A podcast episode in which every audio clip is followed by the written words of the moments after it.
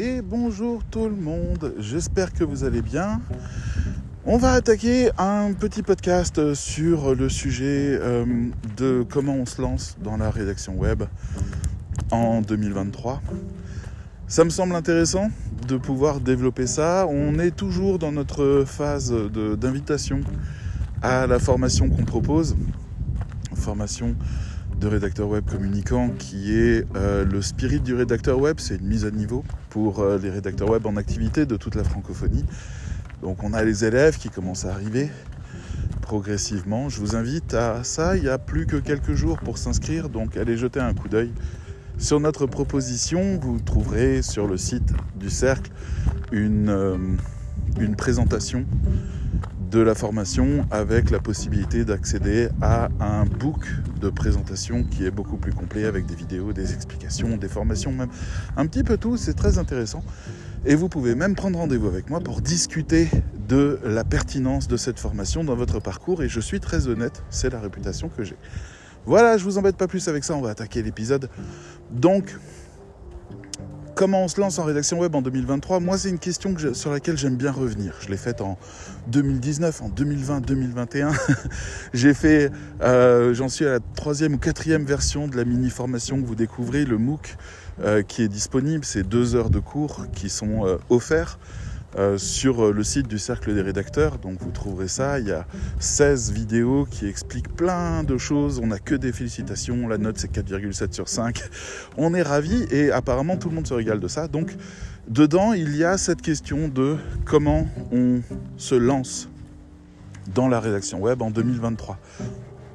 Et pourtant j'ai envie de rajouter des éléments parce que je, je découvre des nouveaux univers un peu chaque jour. Alors pour commencer simplement, on se lance en rédaction web en 2023 plus difficilement sans doute qu'il y a quelques années parce que les points de concurrence se sont un peu multipliés. Donc le plus gros problème des rédacteurs web, euh, je crois, c'est la prospection, c'est le fait d'avoir des contrats. Et c'est ce qui fait qu'on se lance ou pas finalement. Donc si vous avez un réseau euh, prospectif ou prescripteur, bah, vous n'hésitez pas, ça va aller très bien. Vous allez démarrer. Et puis de toute façon, vous allez avoir des briefings pour euh, enfants de 6 ans. Euh, généralement, c'est ce qu'on nous envoie. C'est-à-dire, le titre, ça doit être ça. La première partie, ça doit parler de ça. La deuxième. Des fois, je dis à mes clients, vous avez perdu plus de temps à m'écrire le briefing que moi, je vais en passer à écrire le texte. Ça n'est pas pertinent. Donc, voilà, mais vous allez commencer comme ça. Et puis, ben, ça dépendra un peu de votre caractère. Soit vous aurez de la curiosité, soit pas. Mais en tout cas, vous allez être content parce que vous allez avoir des clients qui vont vous envoyer régulièrement comme ça euh, des commandes et puis ça vous fera votre paye et puis en plus vous entendez bien avec eux. Et tout va bien, super, vous pouvez démarrer, vous lâchez tout, ça y est, vous êtes rédacteur web et, eh ben ils ont plus besoin de vous. Ils ont découvert ChatGPT. Ouh et ils se disent, mais en fait, c'est tout aussi bien quand on donne le briefing à ChatGPT. Donc là, on a un problème, Houston. C'est que maintenant, ben, vous prenez conscience de quelque chose de terrible. C'est que vous êtes un ou une entrepreneur. C'est-à-dire que ben, personne vient vous sauver. Personne vient vous dire non mais ça va, t'inquiète pas, on va te trouver du travail. Personne vous dit oh si au bout d'un mois t'as pas d'argent, t'inquiète pas, ça va bien se passer. Non, c'est la vraie vie. C'est la vraie vie, ça fait mal. Ça fait peur, ça empêche de dormir, ça fait des angoisses, c'est pas bon.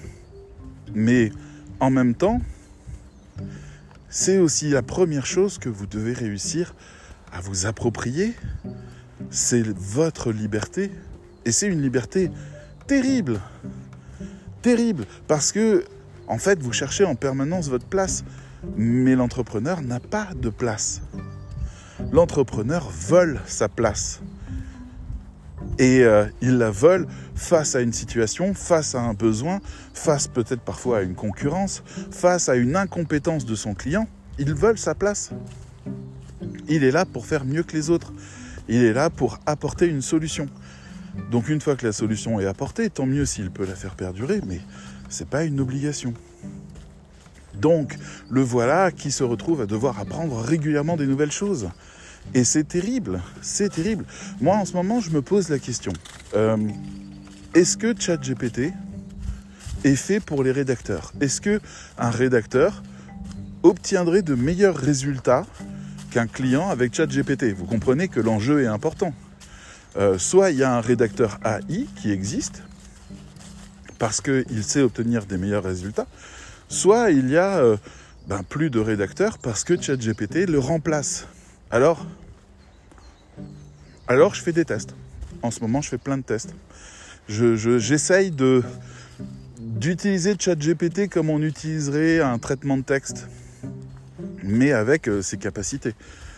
Donc, comment je fais pour écrire le texte que j'ai en tête précisément, mais en utilisant ChatGPT? Moi, c'est ça mon défi. Donc, je, m'entraîne. Voilà. Je réfléchis. Et en fait, je découvre, je découvre quelque chose qui me plaît.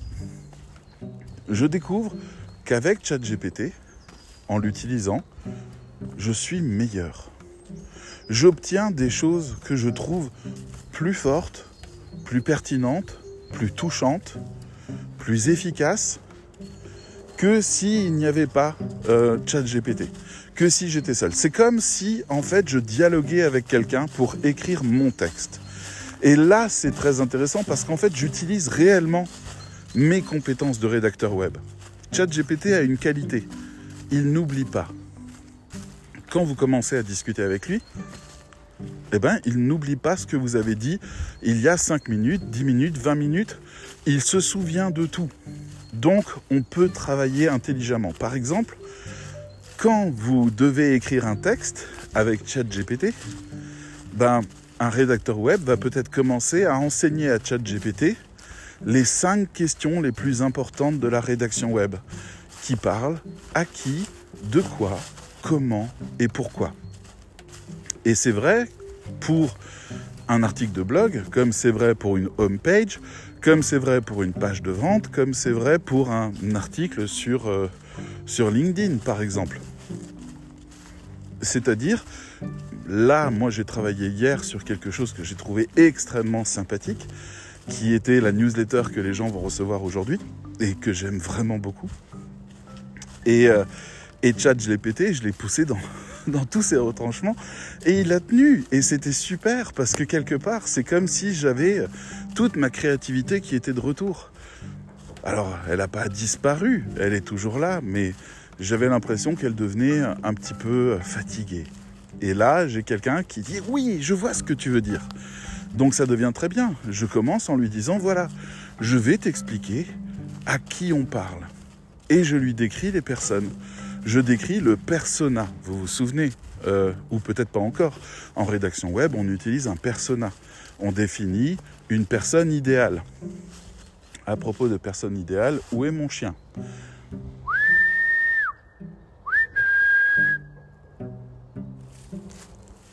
On est dans une forêt où elle se barre assez souvent. Et comme j'ai un cours de. Enfin, un cours. Il y a un mentorat business qui commence dans une demi-heure. J'aimerais bien. Une heure, je crois. Ouais. J'aimerais bien euh, qu'elle me plante pas maintenant et que je sois pas bloqué dans la forêt.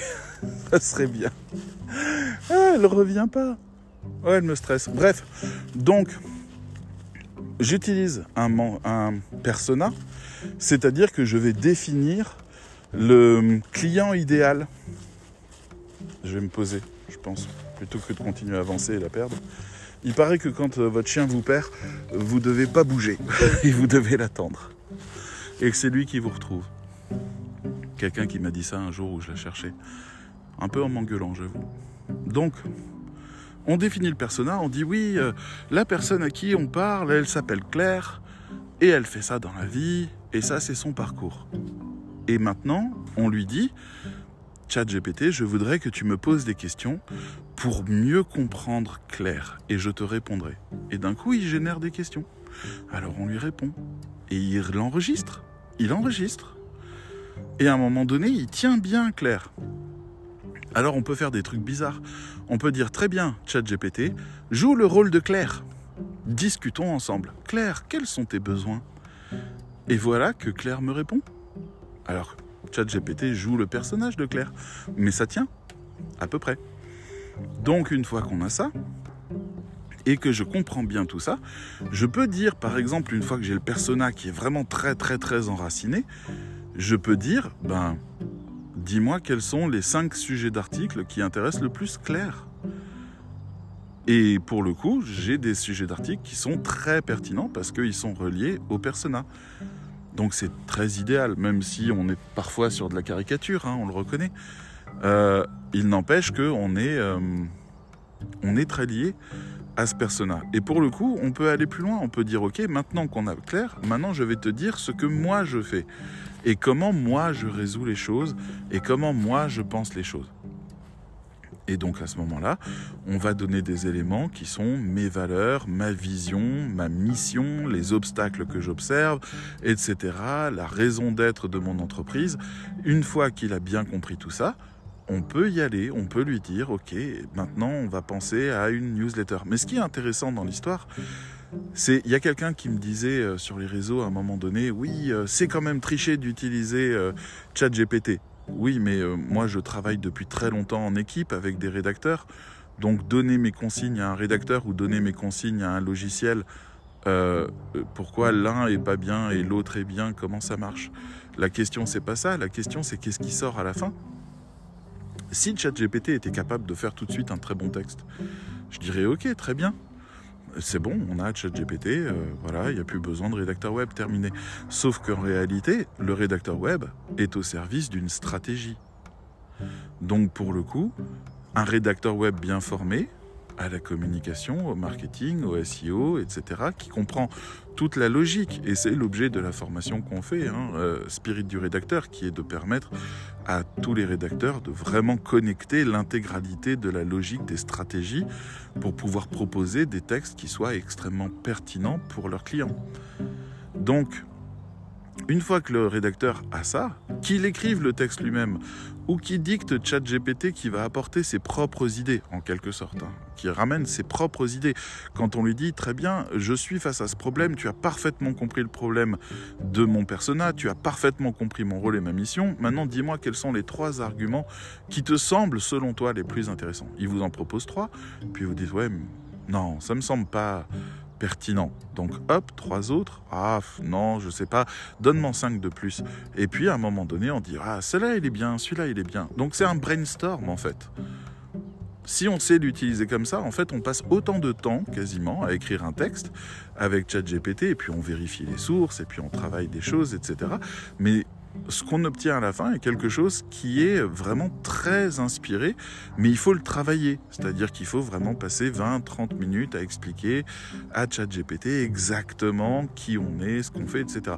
Ce qui est rigolo, c'est qu'hier, je lui ai demandé d'écrire un poème. Mais un poème dans le style d'un conte chinois antique, qui, soit, qui parle du rédacteur web. Bah, il a fait, et puis en alexandrin, s'il vous plaît, et en rime embrassé. Et il a fait quelque chose que j'ai dû retravailler, je vous l'avoue, une vingtaine de minutes, mais il a fait quelque chose qui est vraiment charmant, qui est vraiment chouette et mignon, qui est voilà. Et puis après, je lui ai dit, sors-moi trois petits haïkus. Il m'a sorti des haïkus, je les ai trouvés magnifiques. Vraiment. Donc, bon, il respecte pas les règles haïku. Hein. Ça respecte pas. Les règles haïku, c'est très précis. Il faut euh, de la météo, il faut de la temporalité, il faut. Non, rien à voir. Mais il y a trois petites phrases très synthétiques qui touchent vraiment au cœur et ça marche bien. Parce qu'il a vraiment, il le tenait vraiment, vraiment, vraiment bien.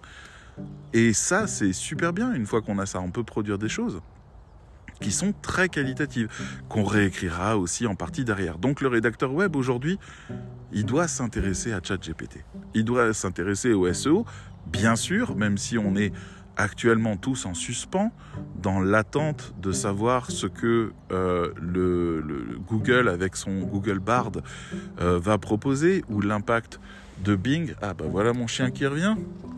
T'as pas l'impression de 1 Vas-y, hop, bouge. Ok, câlin. Allez, bouge. On reprend la marche. Bon. Ça marche très bien. Perdez votre chien, asseyez-vous. Bon. Allez, go. Et donc, en fait, le SEO, pour l'instant, alors on pense que ça va rester encore pendant quelques années, c'est sûr. Donc, ça vaut le coup de travailler ça. Mais le SEO, c'est toujours la même chose pour les rédacteurs web. Il a tout intérêt à faire un bon travail de SEO, mais il n'a pas intérêt à croire que ce travail de SEO va être euh, game changer pour un site internet. Dire le site internet, il a besoin de vent dans ses voiles, et le, SEO en texte, ce qu'on fait dans le texte, c'est pas du vent, c'est du gouvernail. Donc on peut profiter en quelque sorte des vents marins, c'est-à-dire s'il n'y a pas trop de concurrence sur les requêtes qu'on vise, eh ben on va avoir plus de fréquentation, etc. Donc c'est un peu les courants marins du gouvernail, mais par contre, le vent dans les voiles, ça va être les backlinks, ça va être la notoriété, ça va être la fréquentation, ça va être le partage sur les réseaux, etc. etc. Donc Google fonctionne toujours intelligemment par rapport à la pertinence d'un site internet et ne récompense pas les contenus euh, parce qu'il n'est pas capable de comprendre le sens des contenus. Il, récompense le comportement des gens par rapport à ces contenus. Donc on peut travailler là-dessus, mais on travaillera toujours de manière plus ou moins rapprochée avec un référenceur qui va lui faire le travail de faire venir du monde sur le site pour pouvoir amener du vent dans les voiles et faire que les sites se positionnent tels que nous, rédacteurs, nous l'avons défini au travers des mots qu'on a utilisés. Très bien. Donc on peut complètement travailler là-dessus. ChatGPT, encore une fois, a toute une multitude d'outils, de scripts, de prompts qui permettent pas encore remarquablement efficacement, mais des gens y travaillent déjà, euh, de vraiment faire des textes qui soient très SEO. Le SEO, c'est trois choses concernant les contenus. Le premier, ça va être l'intention de recherche. Donc, Google, c'est une machine qui répond à des questions. Eh ben zut, elle est en train de me faire le coup, elle. Oli, ici tout de suite Allez elle était déjà, elle était déjà à 50 mètres, complètement dans la forêt. Tu peux arrêter de te barrer tout le temps? Allez Mais elle est folle. Bref, des fois je reste une heure et demie à l'attendre. C'est déjà arrivé deux, trois fois. J'ai des envies de meurtre. Bref. ok. Euh, donc en fait, la première chose, c'est l'intention parce que Google est un moteur de recherche. Donc les gens demandent des trucs à un moteur de recherche. Ils ont des intentions. Donc ChatGPT peut aider à trouver ces intentions. Comme je disais, on travaille le persona et puis on dit ok, c'est quoi les questions qui se posent le plus? On sort une espèce de FAQ de ce persona, on écrit les textes très bien. Ça marche très très bien pour augmenter la fréquentation du site. On répond aux questions de Google. La deuxième, c'est la richesse lexicale, c'est-à-dire que Google ben, utilise en gros le même raisonnement que le test de QI qui est de dire plus vous avez de vocabulaire étendu sur un sujet, plus vous avez d'intelligence, en gros, de ce sujet. C'est scientifiquement prouvé. Maintenant, ça ne veut pas dire que les textes qui sont euh, très riches en termes de vocabulaire sont très intelligents en termes de propos. Ça veut juste dire qu'ils ont plus de chances de l'être. Donc, voilà, mais parce que s'ils sont écrits avec sincérité, quelqu'un euh, voilà, de cultivé aurait sans doute un argumentaire plus ceci, cela. Je ne rentre pas plus là-dedans parce que c'est entièrement discutable et c'est au cas par cas, mais pour Google, c'est un critère, le champ lexical, pour connaître la pertinence d'un contenu.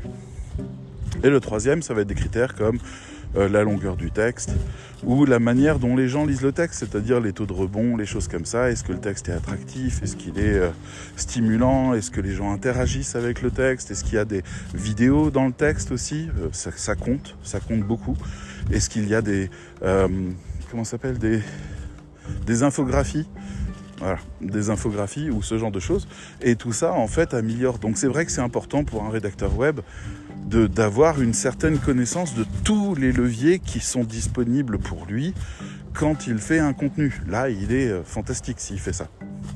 Mais on est à la porte d'un changement où Google pourrait décider du jour au lendemain que désormais c'était son logiciel Bard qui répondait et qui donnait des liens et euh, voilà qui expliquait. Alors l'idée de Bard c'est euh, comme ChatGPT c'est-à-dire ça vous lui posez une question il répond mais il vous donne des sources en dessous pour lire il vous sélectionne la source qui répond le mieux à la question que vous posez ce qui serait une immense satisfaction et un bond en avant par rapport à Google qui nous envoie un millier de pages de réponses.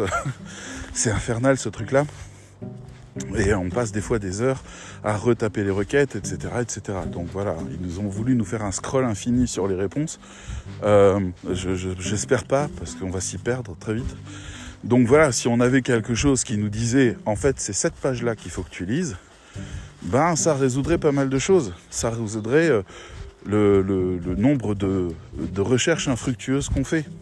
Mais ça pose la question de comment on va le séduire, ce truc. Parce que le nouveau partenaire de, du rédacteur web, ça va être Google Bard à ce moment-là.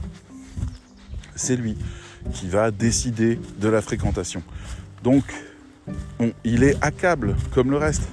On peut le tromper ou on peut lui donner exactement ce qu'il veut pour finalement que lui plaire. Jusque-là, tout le monde se battait déjà pour ce qu'on appelle la featured snippet, c'est-à-dire la position zéro en bon français.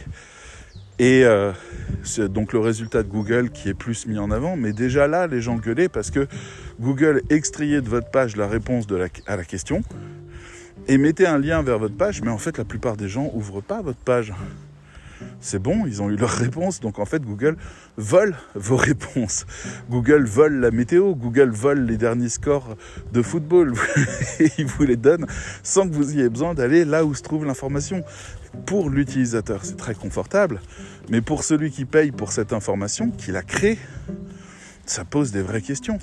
Parce que la fréquentation n'est plus là, la notoriété n'est plus là, le branding n'est plus là, les ventes ne sont plus là.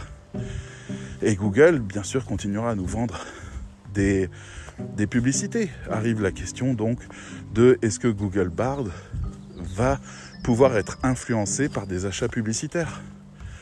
Est-ce que la réponse qu'il va me donner sera toujours cohérente et pertinente et la meilleure Ou est-ce que ce sera celle de la personne qui a payé? Bonne question. On ne sait pas. Mais bon, Google, c'est pas des manches. Et ils sont pas deux. Hein. Donc ils vont avoir le temps de réfléchir à ça et de prendre quelque chose qui corresponde en tout point à quelque chose d'intelligent. Même si, bah, allez, on va pas baver sur eux. Donc voilà. Et euh, on discute, on discute, mais pendant ce temps-là, vous avez euh, euh, Facebook, Meta, qui lui annonce aussi qu'il a fait mieux que ChatGPT et qu'il a aussi un logiciel conversationnel. Et puis d'un coup, on a Amazon qui nous dit Eh, mais attendez, je vous l'avais pas dit, mais on a un logiciel conversationnel également. Sauf qu'eux, ils ont aussi Alexa. Alors on ne sait pas trop ce qui va se passer, mais peut-être qu'Alexa va devenir la première intelligence conversationnelle et d'un coup être disponible sur tous les appareils qui utilisent Alexa. Et ils sont extrêmement nombreux. Bon, peut-être. Hein. mais bon, tout ça, ça nous raconte quoi? Ça nous raconte que le monde change. Donc pour le rédacteur web, c'est très inquiétant. Déjà qu'il était en concurrence avec ce que les Français appellent le offshore, qui est un terme euh, vraiment très péjoratif, mais que nous on appelle la francophonie du Sud au cercle des rédacteurs, et que les clients opposaient francophonie du Nord, francophonie du Sud. Sauf que la francophonie du Sud a accès à ChatGPT. Ça rebat un peu toutes les cartes, parce qu'on on, parle de gens qui sont à plusieurs milliers de kilomètres de la France, et métropolitaine de la France, et qui parlent leur français, chacun le sien, et c'est très bien, mais qui veulent parler le français de la France avec la culture de la France. Et c'est compliqué, mais ChatGPT pour lui c'est simple. Donc je ne serais pas étonné de voir une, euh, comment dire, une déferlante de rédacteurs web africains qui deviennent rédacteurs AI avec, par contre, il faut vraiment les gars, si vous faites ça, travailler vraiment, vraiment la communication pour sortir vraiment les meilleurs textes possibles. Et là, ça sera très intéressant, mais les clients, à un moment donné, ils vont venir nous demander des comptes. Ils vont venir nous dire Ah, mais attendez, euh, chat GPT, ça coûte rien, euh, vous l'utilisez quand même, donc euh, vous devez baisser les prix. Oui, Word aussi, ça coûte rien.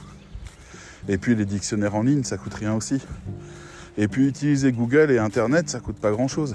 Donc, qu'on ait un logiciel qui soit plus performant pour faire des choses, c'est bien, mais la question c'est pas ça. La question c'est à quoi sert le texte que je te vends? Est-il rentable? Te rapporte-t-il de l'argent? Oui. Alors tu dois me payer. L'index tarifaire ne doit pas être la facilité avec laquelle vous faites un contenu si jamais vous garantissez la qualité de ce contenu. C'est-à-dire que le contenu a un rôle qui parle à qui, de quoi, comment, pourquoi. Et donc euh, ce rôle a une valorisation. Vous écrivez une page de vente avec ChatGPT, ah, je paierai pas plus de 5 euros. Après tout, ChatGPT est gratuit. Ouais, mais moi je l'ai travaillé en profondeur cette page. Vraiment. Et euh, tu commences à faire du chiffre d'affaires et tu gagnes des milliers d'euros chaque jour avec cette page. Alors je suis désolé, mais tu vas la payer très cher. ChatGPT ou pas? Parce que ChatGPT est nul dans les mains d'un nul. Donc, maîtriser la communication, le marketing, la structuration de sites, les tunnels de conversion, les personas, les pain points, les points de friction, etc. Maîtriser tous ces concepts qui tournent autour de la vente, de la conversion, de l'engagement, de la confiance, etc. fait de vous un fantastique rédacteur web que vous écriviez à la main ou que vous écriviez avec ChatGPT. Si vous n'avez aucune de ces choses que j'ai citées, ChatGPT ne vaut rien dans vos mains. Il ne vaut rien de plus parce que vous ne verrez pas quand il est mauvais. Et c'est là la vérité. Donc si vous voulez vous lancer en rédaction web, ben déjà, la première chose que je dis très souvent, c'est dépasser vite vos frontières. Parce que la rédaction web ne signifie pas écrire. Ça signifie communiquer par l'écrit. La rédaction web. Parce que rédaction, ça veut dire écrire. Mais web, c'est un mode de transmission de communication. Donc rédaction web, communiquer par l'écrit. Communiquer, très bien. Communiquer quoi à qui? Voilà un sujet, domaine de la communication. Convaincre des gens de quelque chose, d'accord, voilà le domaine du marketing. Augmenter le trafic grâce à mes contenus, ok, voilà le SEO. Et euh, la newsletter, comment, à quoi elle sert, quel est son rôle, comment ça marche une newsletter? Moi je trouve ça intéressant. J'ai vu un marketeur qui a dit un truc et j'adore à quel point en fait ça me, c'est déstabilisant et passionnant. Il dit 90% de vos clients sont dans votre newsletter. Ils sont abonnés à votre newsletter. 90% de vos clients. Il dit en gros, ne consacrez pas de temps et d'énergie à convaincre des gens sur les réseaux d'acheter votre produit, d'acheter vos services. Non. Créez une vraie relation avec une newsletter. Qu'est-ce que c'est une newsletter? C'est un mail que vous envoyez, un courrier, d'accord Que vous envoyez à des gens périodiquement pour leur donner quelque chose qui leur plaît. Ces gens, quand ils reçoivent le courrier dans leur boîte, ils se disent Ah, un nouveau courrier de machin, j'aime bien les lire, ceux-là. Ils ont l'impression d'être un peu privilégiés, ils ont l'impression d'avoir une relation spéciale. Moi, avec ma newsletter, il y a même des, des lecteurs qui m'écrivent à chaque fois en retour Super ta newsletter, très inspirant, je vais en faire quelque chose de génial. Ah, tu sais, c'est vraiment dur ce que tu dis, ça m'est arrivé aussi. Il me raconte des anecdotes, on parle, on échange. Et ça, ben, moi, dans mon idéal, si on me dit que mes clients sont dans ma newsletter, j'en suis ravi. J'ai un très bon échange, très positif. Ceux qui ne veulent pas de moi, ben, ils se désabonnent. Et ceux qui sont donc toujours abonnés et qui ouvrent le mail sont des gens qui veulent bien de moi qui veulent bien de ce que je propose, qui veulent bien écouter mes raisonnements. On ne les pousse pas à ouvrir. Et moi, je trouve ça très intéressant. Parce que justement, là, on peut créer, dans de la, on peut créer de la communication. On peut faire du lien. Moi, je suis un très grand fan de liens. Ça ne vous étonnera pas, vu qu'il y a le cercle des rédacteurs juste derrière. Donc, ça crée du lien. Et je suis aujourd'hui très, euh, convaincu que 90% de mes élèves sont dans ma newsletter. Ça s'appelle le lead nurturing. C'est une technique de vente. Les rédacteurs web peuvent la faire s'ils la comprennent. Et ils peuvent même utiliser ChatGPT pour la faire s'ils la veulent, s'ils le veulent. Du moment que l'effet est bien là, sinon tout est perdu. Donc imaginez quand même à quel point on devient meilleur quand on commence à penser communication. À quel point on accède à des contrats qu'on n'aurait pas par ailleurs. Ça vaut le coup de se poser cette question-là. Le rédacteur web d'aujourd'hui, c'est pas celui d'hier. C'est pas celui qui peut ne pas savoir. Aujourd'hui, le rédacteur qui se contente de faire ce qu'on lui dit et qui n'étudie pas, qui ne questionne pas, qui ne développe pas des connaissances et des savoirs, ben.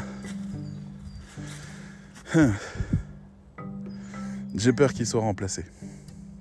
J'ai peur qu'on le perde. Parce qu'il y a trop de monde qui sait faire ce qu'il fait. Et que lui, en France, coûte plus cher, ce qui est le désavantage. Après, dans les autres pays, il peut avoir cet avantage de ne pas coûter cher. Mais ChatGPT retourne la table en disant utilisation illimitée pour 20 dollars par mois. Vous ferez jamais mieux que ça. Donc,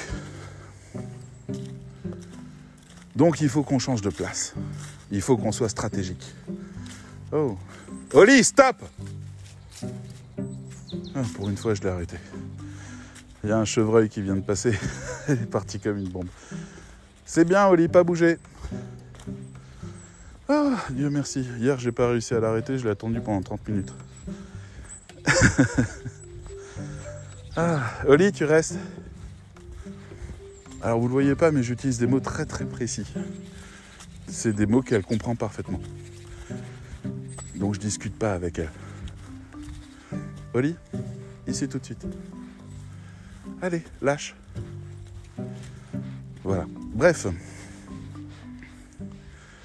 Donc tout ça, c'est pour vous dire que le rédacteur web qui veut se lancer en 2023, ben, c'est à la fois passionnant ce qui se passe, à la fois inquiétant parce que tout change, à la fois un peu romantique parce qu'on a des gens qui, comme sur le Titanic, en restant enfermés dans leur chambre en disant nous ne voulons pas de ce nouveau monde, couleront.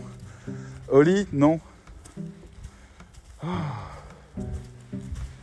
Oli Stop Viens ici. Lâche. Viens ici. Voilà, ça revient. Allez, allez, allez. Ah, bref, pardon. Le chevreuil qui a laissé plein de traces partout. Ça la rend folle. Donc il y a un côté romantique avec ces rédacteurs dont j'avais passé un sondage qui a sur 180 rédacteurs dont 40% n'avaient toujours pas touché à une intelligence artificielle de près ou de loin. Il y a quelque chose de romantique là-dedans parce que je crois vraiment pas qu'on s'en sortira. Il y aura toujours des artisans, mais je pense que je pense que c'est pas la question. C'est comme l'innovation des, des murs d'écran qu'on utilise au cinéma maintenant qui permettent de créer des paysages extraordinaires pour rien. Ça coûte plus rien. Il n'y a plus besoin de les faire. Même en 3D, en fait, on affiche le décor directement. voilà. Et ça révolutionne pas mal de choses, même si ça a ses limites. Mais ils sont en train de travailler à améliorer ça. Mais c'est juste, il y a plein de corps de métier qui ont disparu à cause de ça. C'est un peu à ça que je pense. Le rédacteur web en 2023 sera résolument communication et marketing. Il n'a pas le choix. C'est ça son métier. Et c'est ça sa valeur. Et c'est là où il peut gagner de l'argent. C'est ma conviction et c'est la raison pour laquelle je forme les gens à ça. Alors voilà, je vous le rappelle encore une fois, ma formation s'appelle le Spirit du rédacteur, elle dure un mois et elle est faite pour les rédacteurs web du monde entier qui veulent acquérir ce raisonnement-là, mieux comprendre les choses et savoir mieux valoriser leur travail. Et, euh, elle vous permet également d'accéder au cercle et de vous permettre d'avoir notamment, ben, comme là tout à l'heure, du business, euh, du mentorat business, c'est-à-dire de l'accompagnement sur votre activité, où on va essayer de résoudre avec vous les problèmes et de trouver les nouvelles voies, ensemble, dans le cercle. Vous trouverez toutes ces informations sur le cercle des rédacteurs.com. Et quant à moi, je vous dis à bientôt. Bye bye.